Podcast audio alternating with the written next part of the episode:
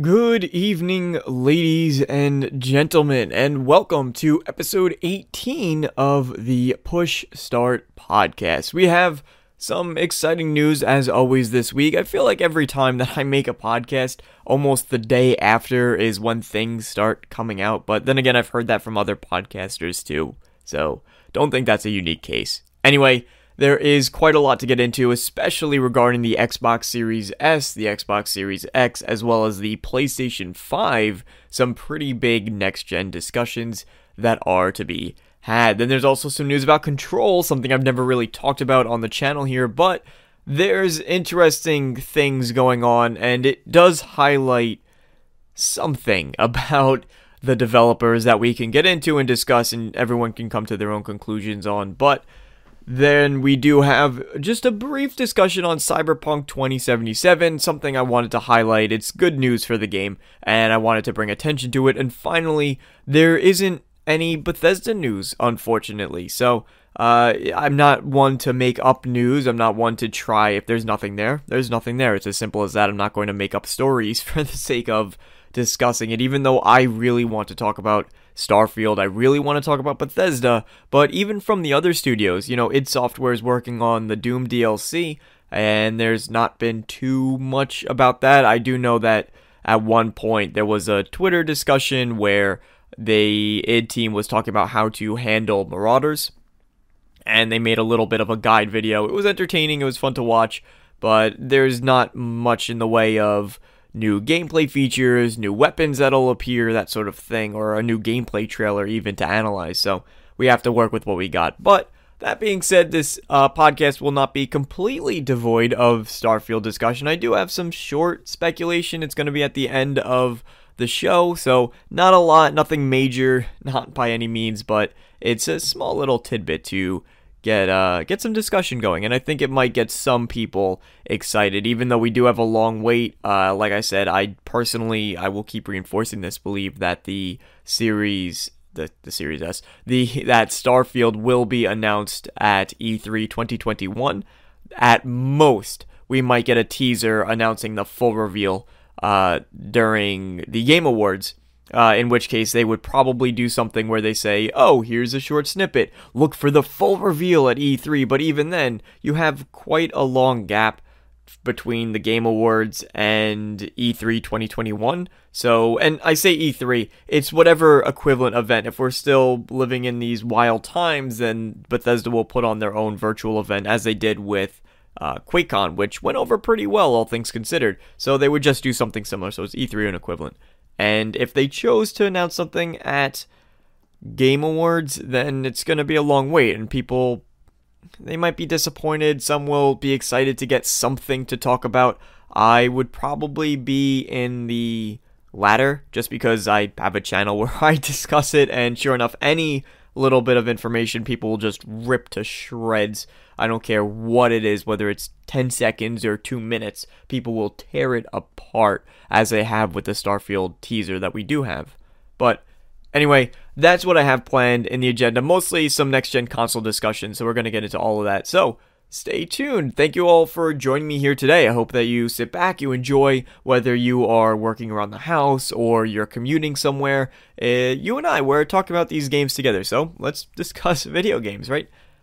The first thing up is the discussion. Oh, couple of other announcements though. I'm going to put timestamps in the description below. You can get to the topics that you want to watch, as well as links to my social media page, uh, specifically Twitter. So I encourage you guys to follow me on Twitter just because that's where I try to keep everyone up to date with what's going on. Anyway, the first discussion for today is the Xbox Series X and the Xbox Series S. We finally, we finally have prices revealed, and it's not even due to the company themselves, it's due to a leak. Of all things, go figure, you wait until two months before the console comes out and somebody leaks it. That's uh shouldn't be surprising to you, Microsoft. And to be brutally honest, I'm surprised that Sony hasn't had the same thing so far. If whoever had the price of the Xbox Series X and chose to leak it, I would have expected they probably know something about the PlayStation 5, given that they're both in the same realm. Although it's a bit interesting when it comes to prices. We're going to be talking about both of them. But First and foremost, the prices have been revealed. It will be 499 or 500 US dollars for the Xbox Series X, and it will be 299 US dollars for the Xbox Series S. $300 and $500 for both consoles. Microsoft, that's incredible. That is absolutely amazing, especially considering I genuinely thought that next gen consoles would cost around $600 US for at least the Xbox Series X, the top of the line there, I guess your flagship model. But the fact that you brought it down to $500 is incredible. And you guys keep saying at Microsoft that we want as many people to join in to the Xbox ecosystem as possible, and this is the best way to do it. You're making it affordable, you're making it exciting. There's tons of other details we'll talk about, for example, in a little bit with the Series X and Series X and Game Pass coming preloaded with over a hundred games that you can play when you get the consoles. That's humongous. That is really, really big deal, especially given the fact that these consoles don't have a lot of launch titles. A lot of them have been pushed back due to everything going on right now. The first thing I want to talk about primarily is that Microsoft, they, they all things considered, they did a really pretty damn good job regarding handling the leaks. They, they shouldn't have waited this long, and I said that before. They, they definitely should not have waited until two months before the console releases to start talking about any of these details. And quite frankly, it's a bit ridiculous that they have. Uh, so, all things considered, though, they did do a really, really good job handling the leaks. They sent out a, you know, a little, uh, I don't know what where it's from, but the the guy who's looking in one direction and then he quickly looks in the other direction. That two-parted meme. Uh, and they said, well, I guess it's out in the open, so we might as well talk about it. Here you go, it's right, yay! And the entire team getting woken up to this news early in the morning when it, it happened overnight, I believe, the leaks. They responded quickly, they responded efficiently, they did it in a funny way, and realistically, people quickly changed their tone. And this is. I'm going to branch this into Starfield and Bethesda in a bit, but you'll notice that a lot of people have been frustrated. Why haven't we gotten the prices yet? What's going on? I have to save up. A lot of us have commitments. We have jobs, families, taxes, bills, whatever else is going on in our lives. We need to save up for this console, and we're getting irritated at the fact that you still haven't announced the price because I genuinely need to put away money for it. And the exciting thing about that is, or the interesting thing, not the exciting, the interesting thing is now that these leaks are out, now that people know the prices, their tones have quickly changed.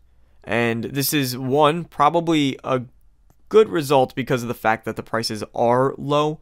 The fact that they are at $500, which for a next gen console as powerful as the Series X, that is, again, incredible for lack of a better word. That's part of the reason I can fully imagine if they said, yeah, this console's $700, then a lot of people would have been pissed.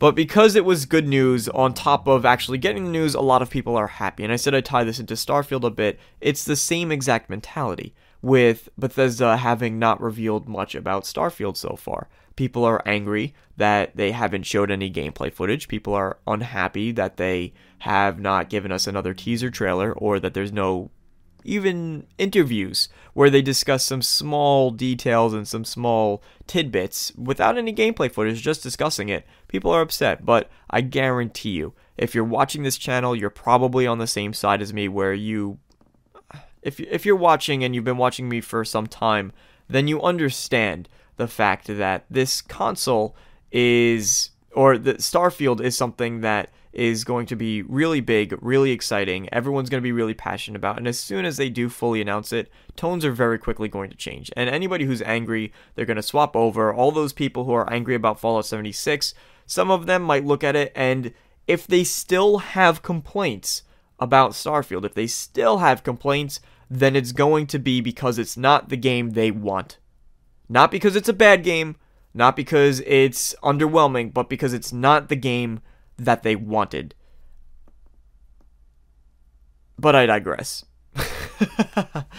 uh, so the yeah, people quickly changed their tone regarding the series X and the Series X when the prices came, despite having not announced them up until this date, two months. It's unprecedented that it's taken this long for companies to talk about their consoles. Let's get into the specs of the Series X, the Series S, excuse me. Now that we do have the prices of the consoles, we do have information about the specs of the consoles as well. Eh, there's some developers that have voiced their opinions and their thoughts recently on the power of the Xbox Series S and whether or not it might hold back next gen consoles. Spoiler alert, the answer is really no. But there were some interesting banter, well, not banter, there were some interesting tweets that came from multiple developers then they did say conflicting things. Billy Khan, in a now deleted tweet, he is the lead engine programmer over at id Software, so he is working on Doom. He had something interesting to say about it. He said that, quote, the memory situation is a big issue on the Series S the much lower amount of memory and the split memory banks will drastically slower speeds, will be a major, with drastically slower speeds, will be a major issue. Aggressively lowering the render resolutions will marginally help, but will not completely counteract the deficiencies. In other words, he's saying that the weaker hardware in the Series S will not affect just the resolution, as we'll talk about in another tweet, but rather it will also come into play with other aspects of the game. You can you can lower the resolution, but you'll need to take a hit on other areas of performance. This might be with draw distances, this might be with loading times, this could be with, for example, the physics that they can run on the games because that takes a lot of power and it takes a lot of speed in order to do these things, especially with 4K, I think. And another developer we'll be talking about Gavin Stevens. He he mentions how people don't truly understand exactly how much power it takes to run at 4K. And again, we'll talk about more of that in a bit. Those tweets were deleted from Billy Khan, which I find interesting. I'm not sure if that was on his own volition. Maybe he was getting a lot of negative response from that take. It's also possible that. Uh, you know, he simply maybe changed his mind as soon as he started doing more research. So he might have not been entirely right. But that being said, it is worth noting that he said there will be a performance hit. And when you're talking about a $200 cheaper console, that's to be expected, isn't it? When you sit down and you say, all right, we have this, the, the budget entry level option, and then we have the premier, the flagship option, there's going to be sacrifices. Now, with the PlayStation 5, it's a bit different. They have a diskless edition and a disc version, both of which are running the same hardware. That's not the case. These are two separate consoles with two completely different specs. One has a stronger uh, amount of RAM is or a stronger CPU, one is a slightly weaker CPU. One is using a slightly stronger GPU, one is using a slightly weaker GPU. So there's all trade-offs that will come from both systems. The other series of tweets is coming from Gavin Stevens. Now Gavin Stevens is a indie developer and he sent out a 41 ser- uh, 41 threads a thread that was 41 chains long. How does it work with Twitter? He had a thread that was 41 posts long where he went into a lot of detail breaking down many of the specific elements of the console as to whether or not it will hold back next gen. His first tweet went out, How are we all doing today? I've decided to keep on with the tech post in a slightly different way. So, using updated and final info, what the new Xbox Series X and Xbox Series S are like, I wanted to talk about the big question Is the Series S going to hold back next gen gaming? And again, this is 41 tweets that he sent out in this chain. He did mention in the second one, spoilers, no. This isn't a lot this isn't a next gen console and there's very distinct differences especially with the GPUs being used these are running on modern hardware GPUs whereas last gen consoles or I guess you could still say current gen consoles were running on an outdated architecture. So that's one of the biggest differences. The fact alone that they are working on different architectures for their GPUs makes a massive massive difference. It's if you've watched the NVIDIA event where they did go into detail and they did discuss how Turing is the current architecture and they're going into a new one called Ampere and the vast differences in performance that this new architecture can hold, you'll understand. You'll have a better understanding of where it's going. This is the same thing with, for example, he mentions him being Gavin Stevens, mentions that they're using uh, RDNA, which is, of course, AMD's version of, you know, it's their equivalent to Turing or Ampere from NVIDIA. It's their architecture. So AMD's RDNA architecture is considerably more powerful than that of the previous one. I apologize, I don't know exactly what architecture it's running offhand. I, Polaris. It was Polaris. Yes, I do know. don't doubt yourself. It was Polaris. So that alone is a big difference, but he does go into to the specific specifications. We know that the RAM speeds on the Series S will be a bit slower. With the Xbox Series X, I hate this naming convention by the way. It's so irritating to talk about.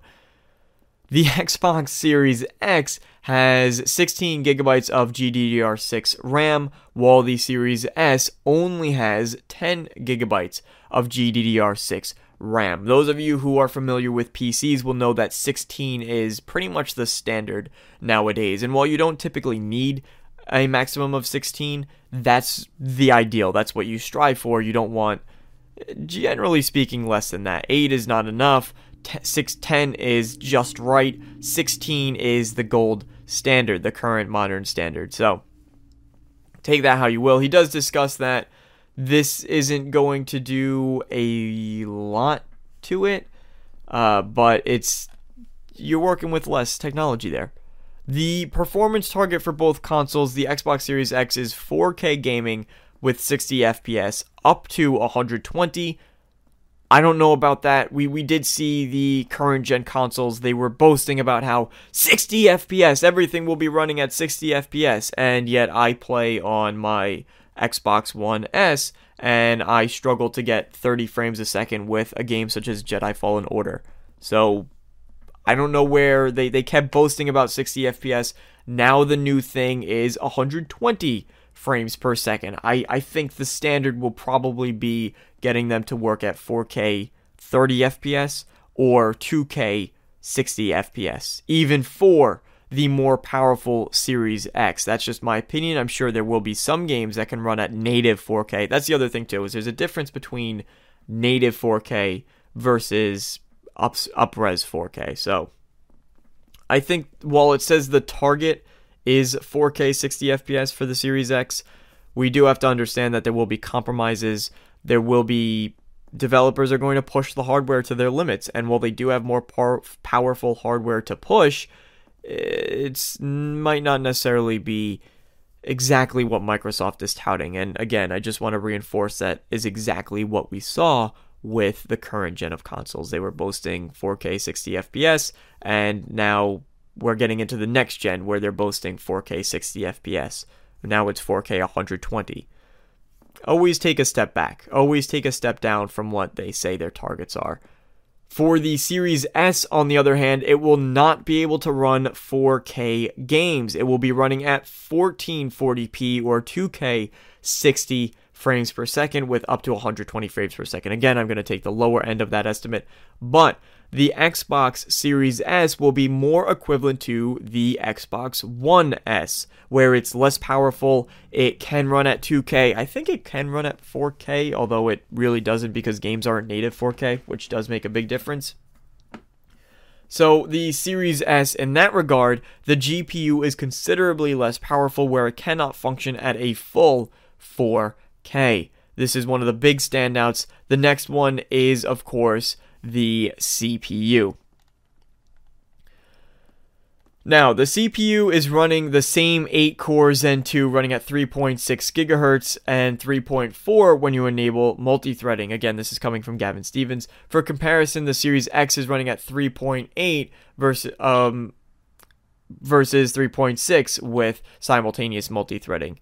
In the scheme of things, a 0.2 gigahertz drop is hardly anything to worry about.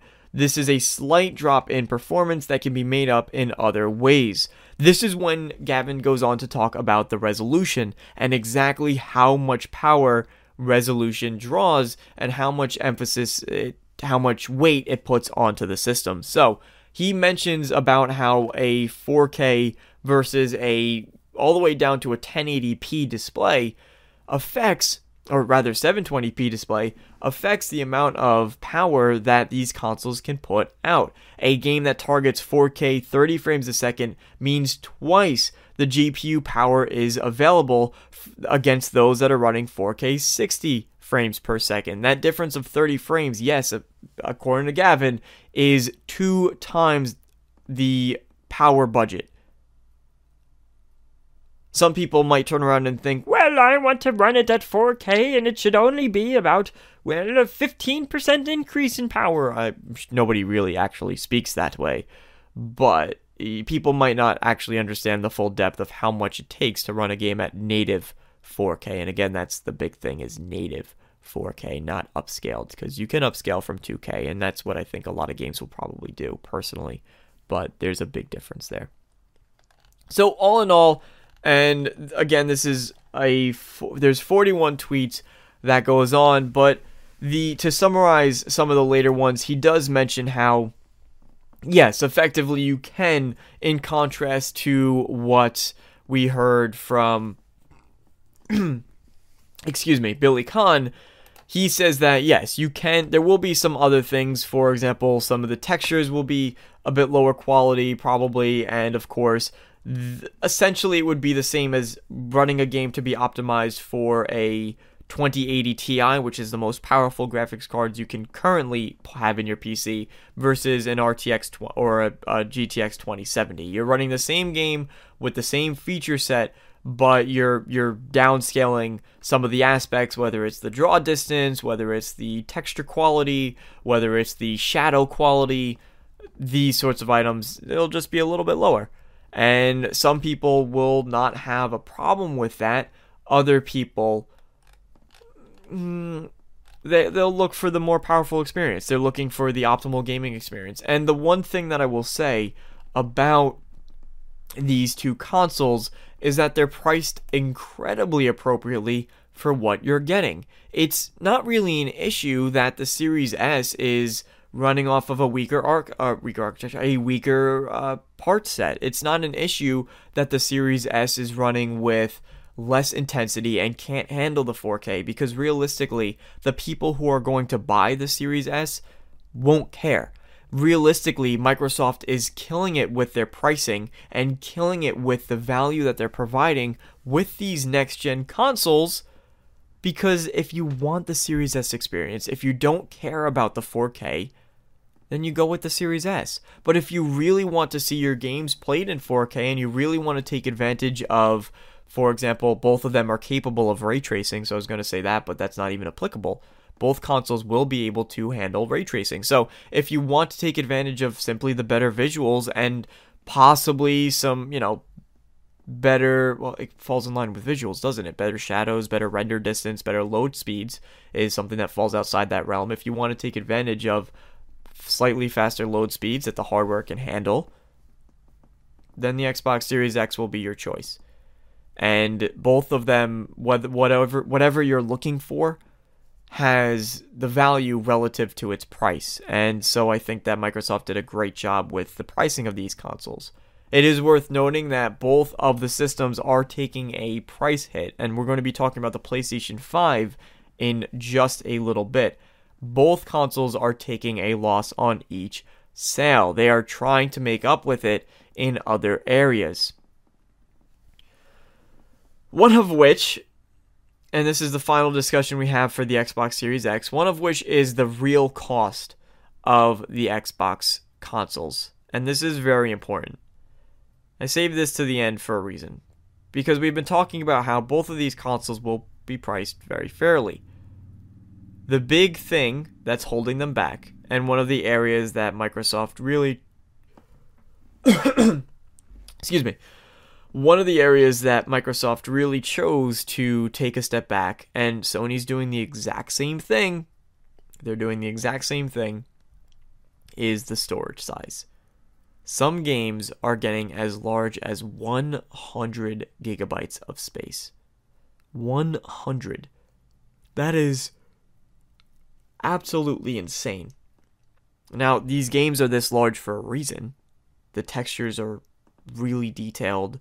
The amount of things going on, the environments, they're they're all massive. So that entirely warrants massive game sizes. But that's not the issue. The issue is that the Xbox Series S will have a 500 gigabyte storage. 500 gigabytes. Which means that you'll probably be able to have at most three to four games, depending on their size. Because, of course, the console itself is going to take up some of that storage space. this gets this gets a little bit scary for consumers. Some of you might not have a problem. Some of you might be like, well, I usually play a game to completion and then delete it and move on. If you're anything like me, that's not possible. I like to go to a variety of games. I like to have 7 to 12 games on my console at any time so that I can pick and choose what I want to play. Now, if you're playing on the Xbox Series X, you're a bit better off. You have 1 terabyte of storage. Again, assuming that games take up about 100 gigabytes, you will have approximately 7 to 9 games that you can fit on the console. Now, if you're playing a game like Call of Duty, which is horribly optimized, and they really do need to get this together, they need to get everything together with their file sizes, they're absolutely absurd. But if you're playing games like Call of Duty, expect it to be less because those games are probably going to be, you know, 120, 130, 150 gigabytes of storage, even just absolutely nuts. So, whenever uh, you you you're better off with the Series X in that regard, you will have the one terabyte of storage. Some of it, w- some of that space will be allocated towards the system's hardware itself.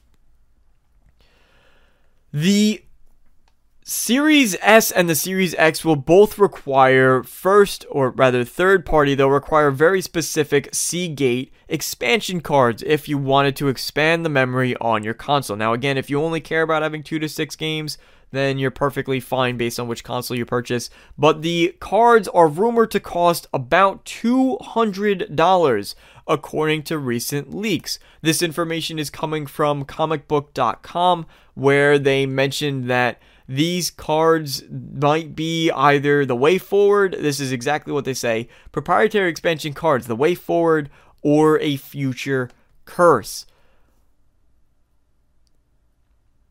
This is worrying. Now, the cards need to be used in order to take advantage of the next gen hardware. The read and write speeds need to be fast enough to keep up with the games that are being designed on them. The cards leaked via Reddit uh, suggested a 220 retail price. Oh man, effectively bringing the price of the console. I, I every time I read this, I get flabbergasted by the news. The one terabyte of SSD expansion storage is going to be $220, which will bring effectively the price of the Series S from $300 to $500 dollars if you want to actually be able to host a number of games on the console without having to finagle and delete them when you want to install a new one. Of course, the size of these games, that's something else to keep in mind. As the size of these games get bigger, the download time is going to take longer, which means that you're probably not going to want to have to take off one game to install another because you won't be able to get to play it the day that you download, you'll have to think, oh, well, you know, tomorrow, tomorrow, you know, I might feel like playing uh, The Witcher. So, or tomorrow I might feel like playing Cyberpunk. So, you know what? I'm going to delete off uh, I don't know. We're going to delete Starfield for now. That's a cardinal sin to Bethesda listeners. We're going to delete off Starfield for now, and we're going to put on uh, Cyberpunk so that I could play it tomorrow, even though I was kind of in the mood to play Starfield today. But, uh, you know, didn't want to spend another $200 to get this, uh, this expansion card. So we're, we'll just, we'll make room. We'll make it work. That's stressful. That's massively inconvenient. I know for myself speaking, if I were to go with the Series S, I probably would just end up shelling out the extra $200 anyway to get the 1 terabyte of storage. At that point, I might as well just get the Xbox Series X because I am getting the more powerful hardware. Maybe this is exactly what Microsoft is hoping to do. It's very possible. And on top of that, the one thing about Microsoft is that you need to get the Seagate cards. I'm sure other companies will probably come off with knockoffs of it. It's they'll they'll come off with products that say it works with the Series X guaranteed. And uh, yeah, we see this all the time with, for example, all it's it's different. It's not exactly the same, but we see it all the time with, for example, the rechargeable controller batteries or the, the controllers themselves. I guess would be a better example that will work with the the uh, the Xbox. So you might as well at that point, if you're going to be spending another two hundred dollars, just get the Series X, and that might be exactly what Microsoft is hoping to do. It will get them to buy the more expensive cons- expensive console and then on top of that, you'll also probably realistically, even with the one terabyte of storage, you'll probably end up getting another storage drive anyway. The biggest issue is that SSDs are. Ah, excuse me. The biggest issue is that SSDs are the future of gaming. SSDs are where, you know, for example, I'm looking into buying a new PC build. I probably won't even have a typical hard drive in my computer a solid state drive rather. I will be going entirely I'm sorry, I got that completely backwards. A hard drive, I'll be going entirely with solid state drives. I will not be going with the other hard drive. So that's just because that's what games are going to be requiring to run. And especially if you're considering buying a new PC, uh, due to, for example, the RTX 30 series, 3000 series, maybe that got you excited, it's probably worthwhile to completely ignore the standard HDD drives and just go with the SSD, solid state drives. This is something to keep in mind if you're debating whether or not to go with the Xbox or Microsoft or PlayStation consoles. You might want to know exactly what you're getting yourselves into. And on top of that, if you do decide, hey, I'm fully on Team Microsoft, then do keep in mind that you might as well just get the Series X, especially if you have the money for it. Or if you don't really care about the amount of games and you don't really care about 4K, then by all means, go for the Series S. So let's move on to the PlayStation 5. We've been talking this entire time about the Xbox Series X and this Xbox Series S. Let's move on to the PlayStation 5. The PlayStation 5 we don't have the prices yet. Still. However, thank God. Oh, it is worth noting as well. I don't think I mentioned this at any point, but the launch date for the next gen consoles for the Xbox uh, will be November 10th for both of them. I should have said that in the very beginning, but there you go. Now, the uh,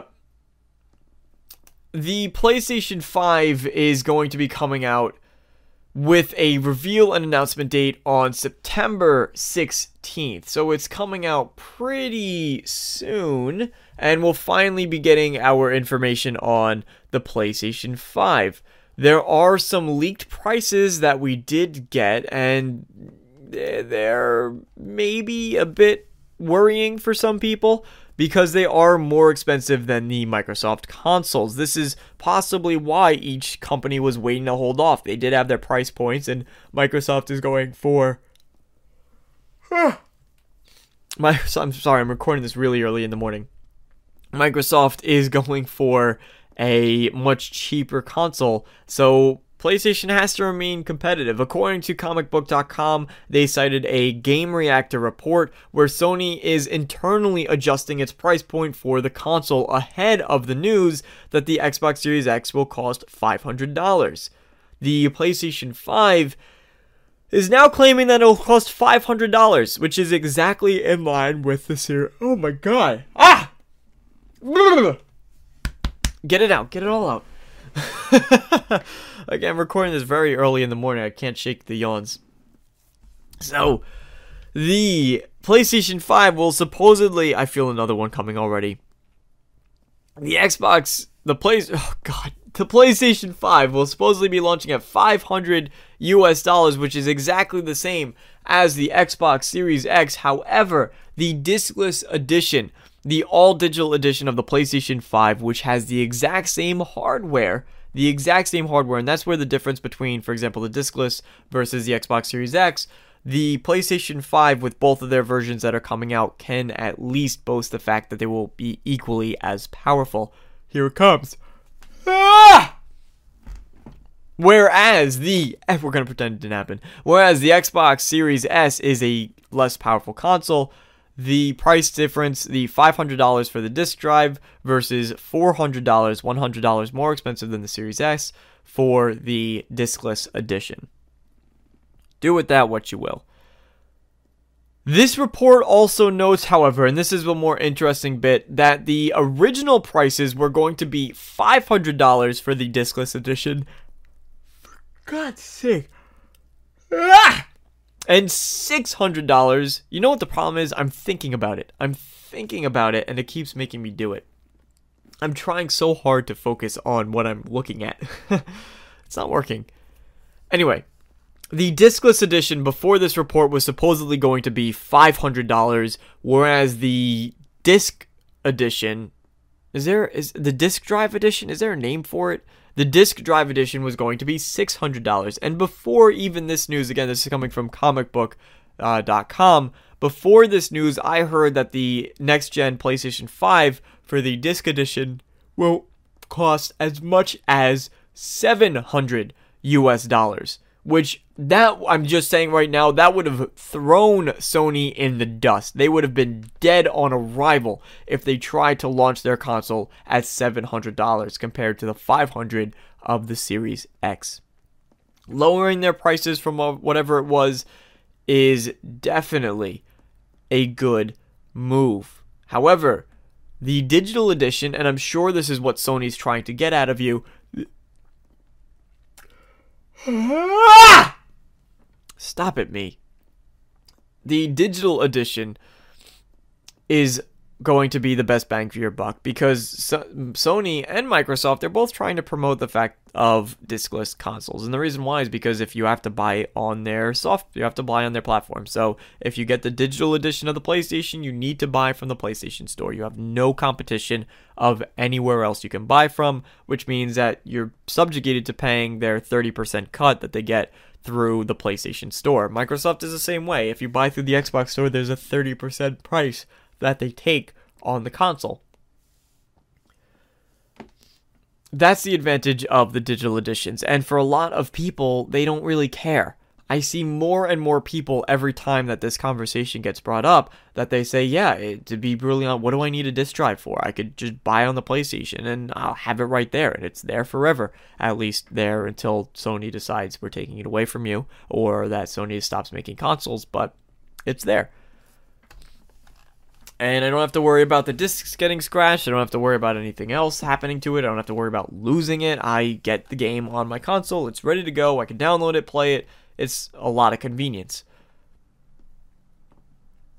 Especially with the fact that used games are becoming less and less popular, and retailers such as uh, Games Game GameStop don't offer you great prices, so there's not really too much of a reason to be bringing them in anyway, right?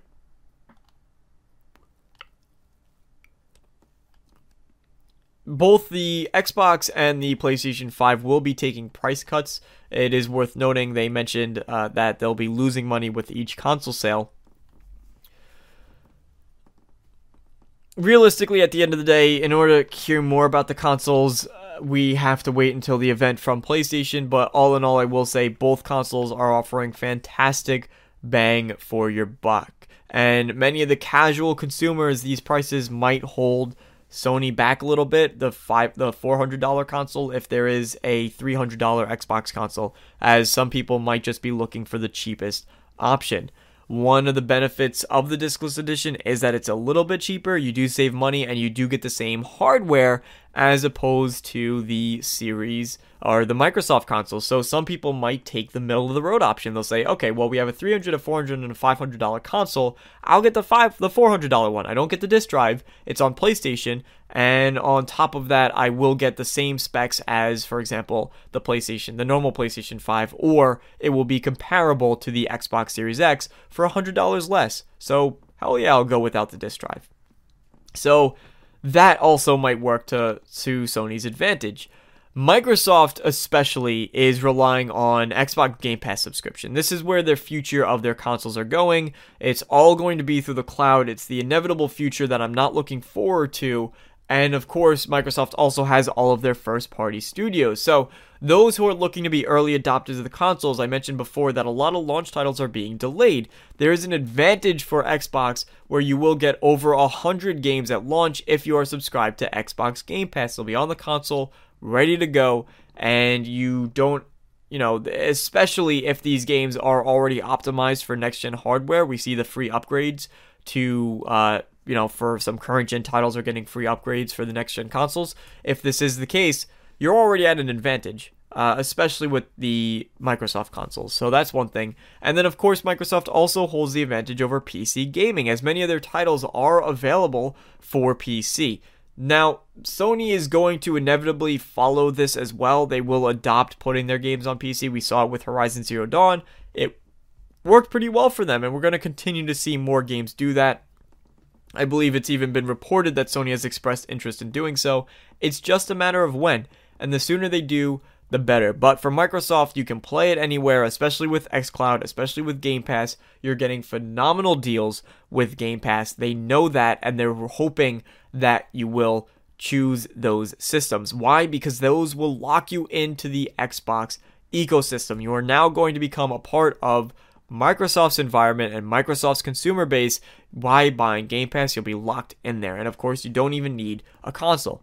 You don't even need with xCloud a PC. You do it on your phone.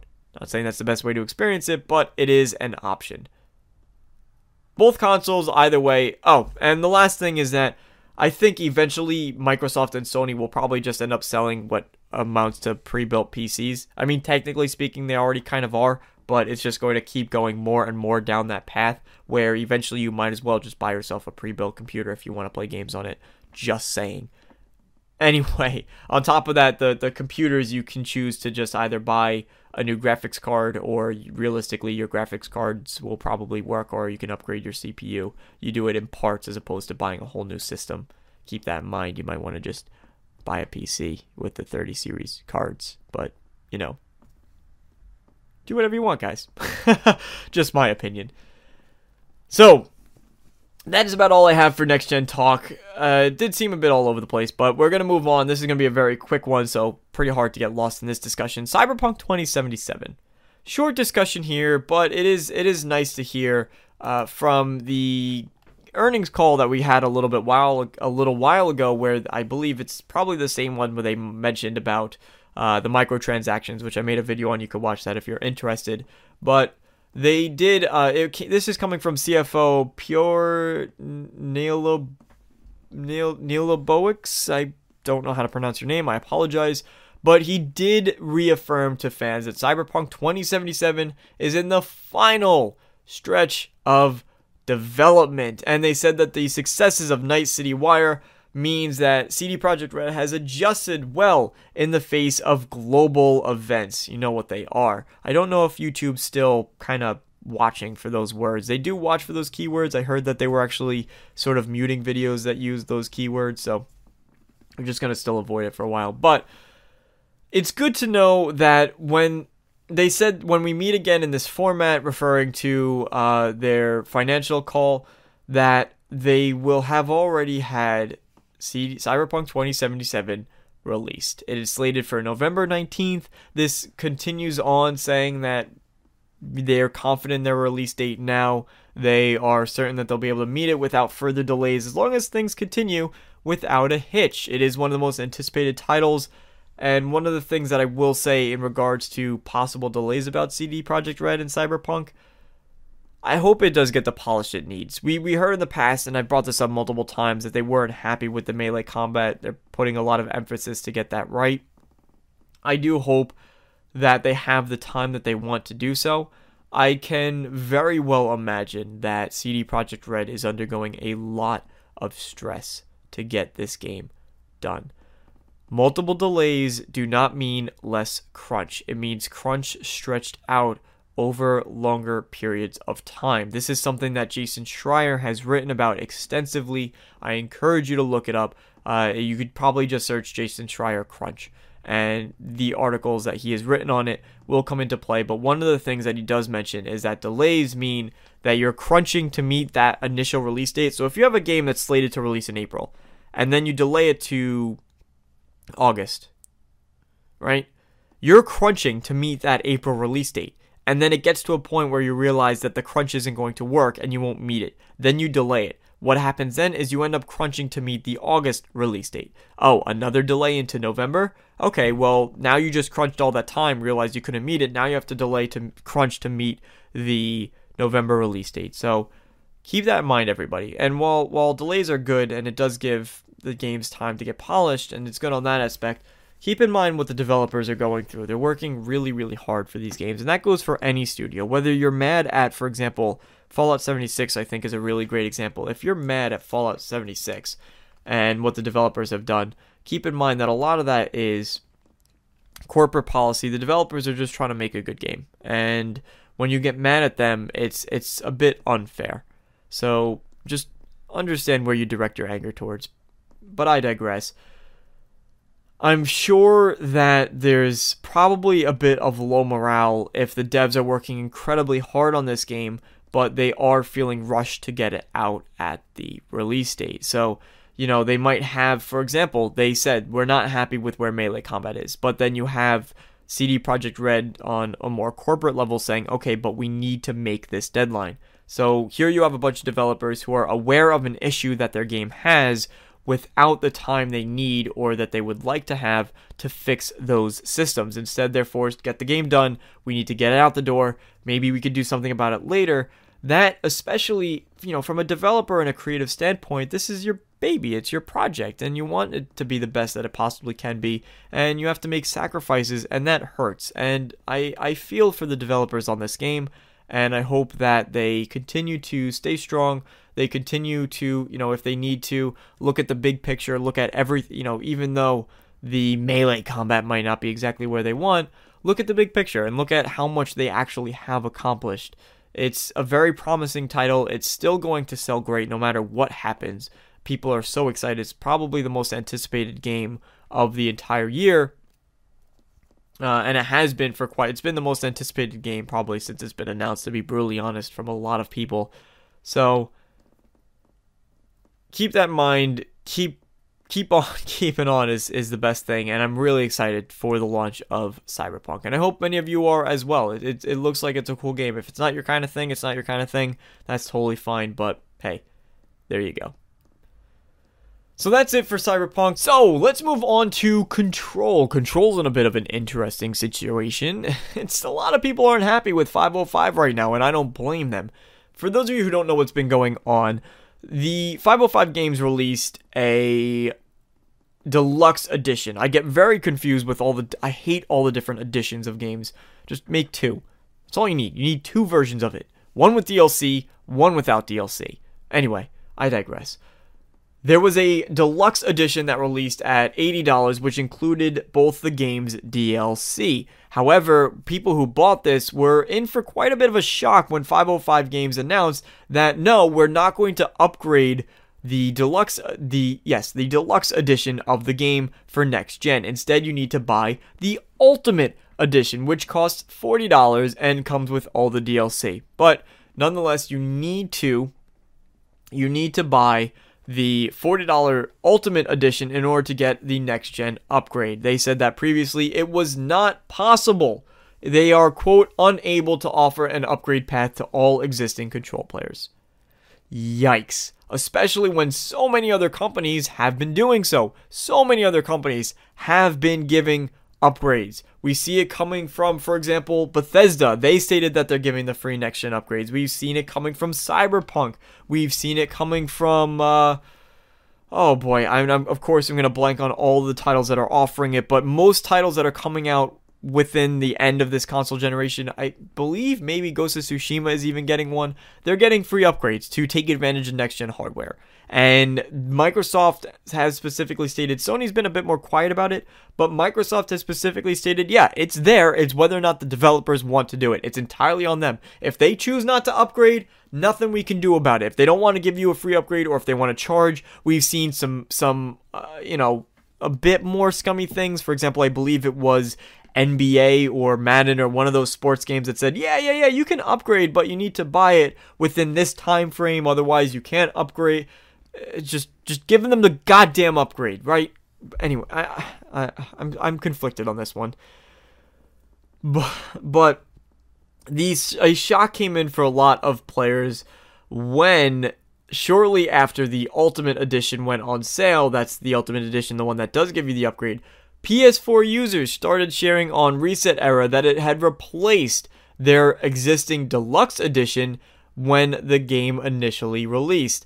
They went on to say that the PS4 store new release area says that I own the Control Ultimate Edition despite having purchased the deluxe edition at launch. They were surprised, or probably not surprised later on, when they said later that day some of the PS4 users reported that their access to the Ultimate Edition had been revoked. So essentially, what happened?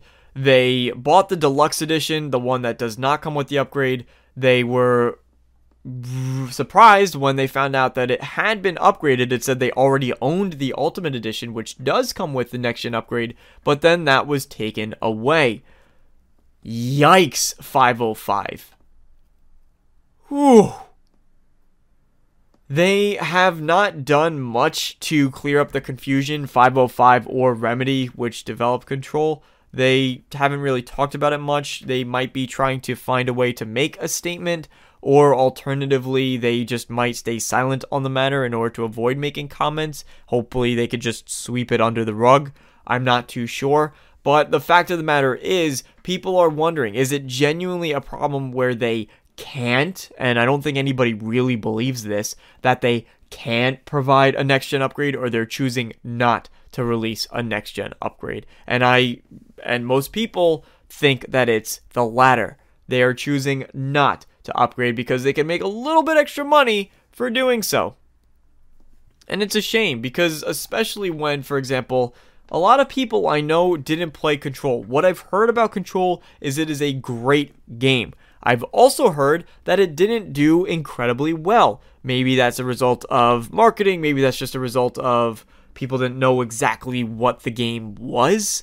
Uh, I know, for example, I'm in that boat. I don't genuinely don't quite, and I, I haven't done much in my in you know controls defense. I haven't looked into it that closely, but I from what I've seen, I don't understand what the game's trying to be, and I just didn't have any interest of in it as a result. Will I give it a try eventually? Probably when it goes on for a steep sale. I'll probably give it a look as something that can take up a spot in my backlog. But this isn't the way to win over consumers. This isn't the way to win over fans, especially if you're thinking about, I don't know, making a sequel or making another game, because people will now associate 505. Oh, yeah, those are the guys who made Control, right?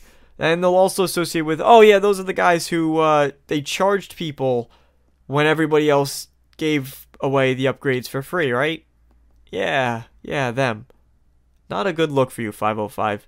I would consider at this point it's it's hard. They're, they've they've really put themselves between a rock and a hard place because on the one hand, I think one of the best options for them probably would to be delay the release of the Ultimate Edition, the one that does come with the upgrade, I would say delay the release of the Ultimate Edition and make a statement saying we are going to work incredibly hard to make sure that the uh, definitive edition, the deluxe edition, I'm sorry, the deluxe edition can give you the free upgrade. So we're delaying the launch of the next gen upgrades uh, but we are offering and, and just completely backpedal and do a 180. And of course, people will be like, oh, sure, you could do it all along, but they'll be playing it. And people will be happy that they don't have to spend an additional $40 when some of them possibly already spent $80 on your game. It's pretty scummy. It's, it's, it's not a good position to be in, and I don't envy 505 for, for being stuck in, the, in this position. But at the same time, the person who decided this is the way they're going should have looked at all of the other companies and what they're doing, realized that most of them are getting a free upgrade, and said, okay, we should probably do the same for anybody who's playing our game.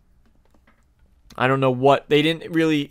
The other problem is they didn't really explain why they couldn't give the free upgrade. They just said that we're unable to offer it. That's not an answer. That to me and why nobody believes them is why they're just doing this to get some extra bucks, and it's it's really biting them in the ass, especially now, especially now. So on to our last topic for today. This one's gonna be a bit more fun, a bit more happy, and that is on the topic of Starfield and next gen visuals. Again, I said this wasn't going to be a very long talk. It's just something I wanted to get uh, into all of your minds. It's something for you guys to think about and discuss possibly, you know, whether it's on Reddit or on, you know, my own comment section or just across Twitter, social media, that, that sort of thing. But one thing I really did want to discuss is Starfield and next gen visuals. A lot of people they are worried about Bethesda games because one of the un- one of the unique things I will say about Bethesda games, they don't age very well. Uh, usually when they come out, I think for example myself and most other people when Skyrim came out, most of us were impressed in 2011. That was a good looking game, but their engine does date quickly. That's not a bad thing. It's not a bad thing. I still play Skyrim and especially with mods that are offered, I love playing Skyrim to bits. In fact, I just started a brand new character. Hopefully, I'll actually finish the quest this the, the main quest line this time because I've never done that before. But I'm looking forward to this character. I like him a lot, and we'll we'll see how far I get. But you know, people people people will say they, they come out they look really good and then they don't age well but thankfully the next gen uh the next gen Bethesda games will be using photogrammetry in order to capture the game in order to make them look better and on par with next gen visuals and most other studios. The one thing that I wanted to put into the minds of players today is that it might look a lot better than actually we think. And the reason I say this is because ray tracing. Ray tracing is quickly becoming the standard for next generation games. You're seeing it all over the place. Ray tracing was initially introduced with the RTX series of cards. I'm pretty sure that's where the R came from was ray tracing and people weren't excited because okay, maybe one, two games could actually use ray tracing. Right now we have Minecraft that can do it, but even my RTX 2080 to be shut up phone, my RTX 2080 can't even technically keep up with it. It really it runs completely horribly. And apparently you can only do it if you're running with a 2080 Ti. It will actually run okay. So ray tracing has been a thing for a while, but it was just impossible with the current hardware. Now it's going to quickly become, especially with the launch of the 3000 series of cards, it's going to become a standard in games. We see it in Cyberpunk. We are going to see it in future games. For example, Watch Dogs Legion. Uh, we will probably be seeing it with a lot of these next gen upgrades. You know, we're just talking about Control. Control will almost certainly be, include ray tracing. So all of these games are using it. It's becoming the standard. And one thing, like I said, when Bethesda games come out, at the very least, they look pretty good. And I think only a few people will actually argue with me on that. And if you don't agree, that's totally fine. But I personally think they have their own art style. And I, I genuinely love the way that Skyrim looked when I first saw it back in 2011. Still crazy to think that's how long it's been ray tracing is going to probably be in Starfield. And while some people might not think it's a big deal, what I will say is I do think it alludes to the fact that Starfield is going to look better than most of us realize. And when we do get those first shots of Starfield gameplay, I think most of us will be pleasantly surprised by exactly how beautiful this game will look and how impressive Starfield is going to look. And ray tracing being a part of it, I firmly believe, and this is purely speculatory, but I would be surprised. I'm going to put 99% of my money that Starfield will include ray tracing, and that's one of the highlights. They're going to show off the game. You're going to have Todd Howard on stage the same way he talked about volumetric lighting in with Fallout 4. Now it's going to be ray traced lighting. You can accurately see all of these reflections on the difference. I could picture in Todd Howard's voice him talking about this and the new lighting systems and the photogrammetry. I can just I can picture it so well in my mind. The only thing I can't picture is exactly what the game looks like in terms of the tone, the style, the architecture, the technology. You know, is it sort of a, an alien? Everything's pretty outdated, but still it's in the future, or is it more sleek, more linear in design, or is it very modern? You know, the types of aircrafts and, and space shuttles that we see today. Is that what we're going to get in the game? So that's the only thing I can't picture. Outside of all those elements, I can fully imagine Todd Howard talking about it, Howell talk about it, discussing ray tracing, discussing photogrammetry, and I want people to get excited. I want people to have a little bit of hype rejuvenated for the game because I really do think it's going to surprise a lot of us. Anyway, that's like I said, it was just a short discussion, something I wanted to bring up. Mm, was thinking about it quite a lot over the past week. So, thank you guys so much for listening to this episode of the podcast. Please be sure to let me know. Uh, for those of you that are listening, this is also available on Spotify. So if you are one of my Spotify listeners, please, if you have feedback on how to improve the show, reach out to me, damarcodude at outlook.com. That's D A M A R C O, dude, D U D E, at outlook.com feel free to shoot me an email, or better yet, the best thing to do would be reach out to me on Twitter. That is at DeMarco Dude. If you're watching on YouTube, you can uh, follow it in the description box. So let me know feedback on how I can improve this show. It's still pretty early. We're only 18 episodes in. I don't do it that consistently, so I'm still learning new things. I genuinely can say there's a lot of little things behind the scenes that I'm pretty proud of in terms of my speaking, my presentation. For example, I've been very conscious over the past week to try to limit the amount of ums or likes in my in my uh, discussion in my dialogue. So it, hopefully some of you probably will subconsciously pick up on something like that. Instead, I try to just take a bit of a breath. I'm exaggerating it now, but you get what I'm saying. So, little things that I'm doing to improve, but I want to make the show more entertaining. So, let me know whatever you're thinking. Anyway, thank you guys so much for listening. I hope you enjoyed. This was a fun discussion I had with you. So, I I, I enjoy talking about a lot about these things, especially next gen consoles. They get me real get me really excited. So, with that out of the way, one more time, a big thank you, and I hope to see you all next time. So long, everybody.